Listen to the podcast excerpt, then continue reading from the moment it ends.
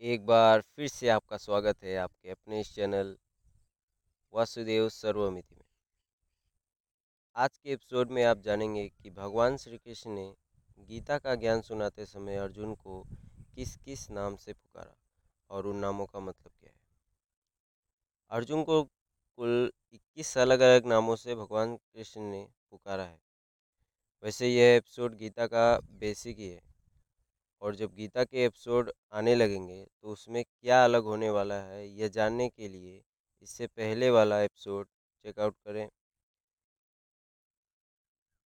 उसका नाम है, सुनिए भगवत गीता शास्त्र विधि से। ठीक है? दुनिया में सबसे प्यारा रिश्ता अगर कोई है तो वो है गुरु और शिष्य का। क्योंकि सच्चा शिष्य गुरु में ही अपने सारे रिश्तों को देखता है। कहा भी गया है, त्वमेव माता च पिता त्वमेव त्वमेव बंधु च सखा त्वमेव त्वमेव विद्या द्रविड़म त्वमेव त्वमेव सर्वम मम देव देव यही कारण है कि अर्जुन अपने सारे प्रश्नों का समाधान भगवान श्री कृष्ण से ही पाने की आशा रखते हैं।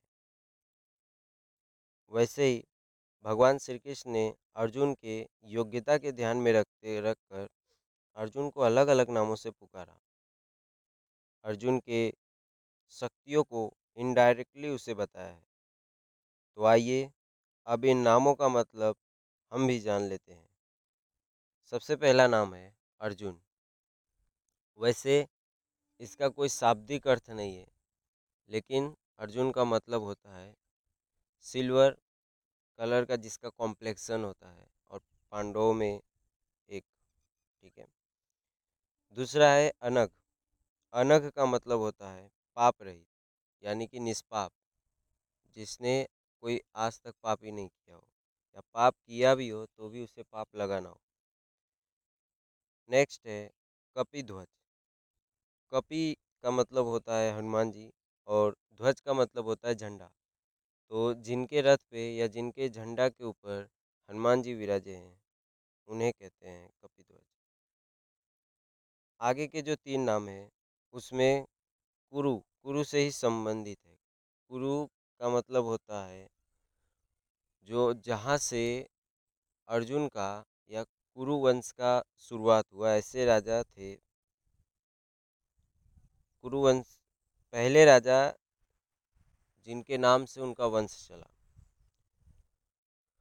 तो पहला ऐसा नाम है कुरुश्रेष्ठ इसका मतलब होता है कुरुकुल में उत्पन्न होने वालों में श्रेष्ठ। जितने भी कुरुकुल में राजा हुए या जितने भी राजकुमार हुए, उन सब में जो सबसे श्रेष्ठ है।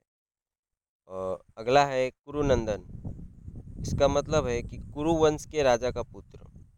और नेक्स्ट है कुरु प्रवीर कुरुकुल में जन्मे हुए पुरुषों में विशेष तेजस्वी, सबसे ज़्यादा तेजस्वी तो इन तीनों नामों का जो मतलब है कुरु से ही संबंधित है।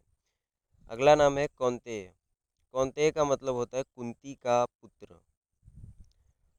अगला नाम है गुड़ाकेश। गुड़ाकेश का मतलब होता है निद्रा को जीतने वाला, या निद्रा का स्वामी भी कह सकते हैं। वैसे गुड़ाक का मतलब होता है शिव और इस का मतलब होता है स्वामी। तो इसका मतलब हो गया गुड़ा के इसका मतलब हो गया कि शिव जिसके स्वामी है, यानी कि अर्जुन के जो आराध्य देव है, वो भगवान शिव है। अगला है धनंजय। इसका मतलब होता है कि दिग्विजय में सर्व राजाओं को जीतने वाला। उस समय जितने भी राजा विद्यमान थे संसार में, उन सबको जीतने वाला कौन था? अर्जुन। अगला है धनुर्धर। इसका मतलब तो सब जानते ही है, धनुष को धारण करने वाला। फिर है परम तपह परम तपह का मतलब होता है परम तपस्वी अथवा शत्रुओं को बहुत तपाने वाला। अगला है पार्थ। पार्थ का मतलब है पृथा। पृथा इस शब्द से पार्थ बना है और पृथा का मतलब होता है कुंती का पुत्र। नेक्स्ट है पुरुष व्याघ्र। पुरुषों में व्याघ्र जैसा। व्याघ्र मतलब बाघ जैसा। आगे जितने भी नाम हैं, वो पुरुष से ही संबंधित है। दो ही ऐसे नाम है। पहला हो गया पुरुष वाग दूसरा है पुरुष सर्व पुरुषों में ऋषभ माने श्रेष्ठ। ऋषभ का मतलब होता है श्रेष्ठ तो पुरुष और ऋषभ इन दो शब्द से मिलकर बना हुआ है पुरुष और उसका मतलब होता है पुरुषों में ऋषभ, यानी कि श्रेष्ठ। अगला है पांडव। पांडव का मतलब है पांडु का पुत्र।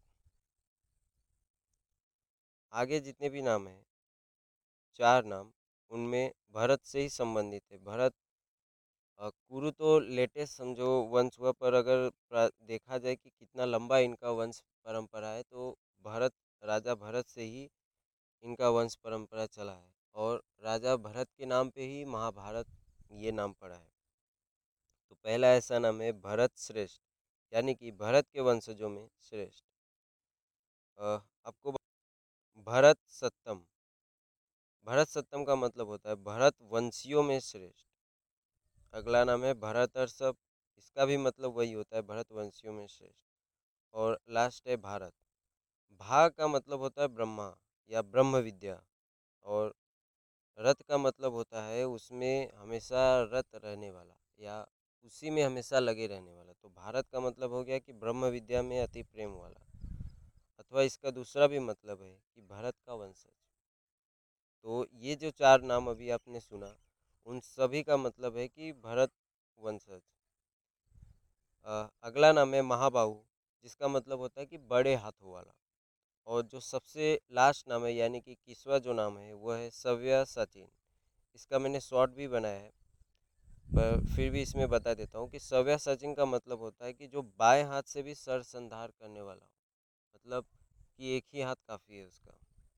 तो ये था आज का एपिसोड इसे लाइक करें, शेयर करें, अगर कुछ आपका कमेंट है तो उसे ज़रूर करें और हमारा टेलीग्राम चैनल ज़रूर ज्वाइन करें।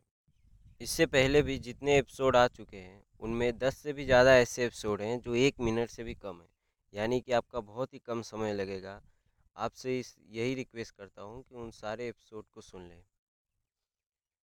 वैसे आपको बता दूँ, यह पॉडकास्ट हब ओपर स्टूडियो पे बनाया गया है और हब ओपर जो है, भारत का पॉडकास्ट क्रिएटिंग प्लेटफॉर्म में सबसे आगे।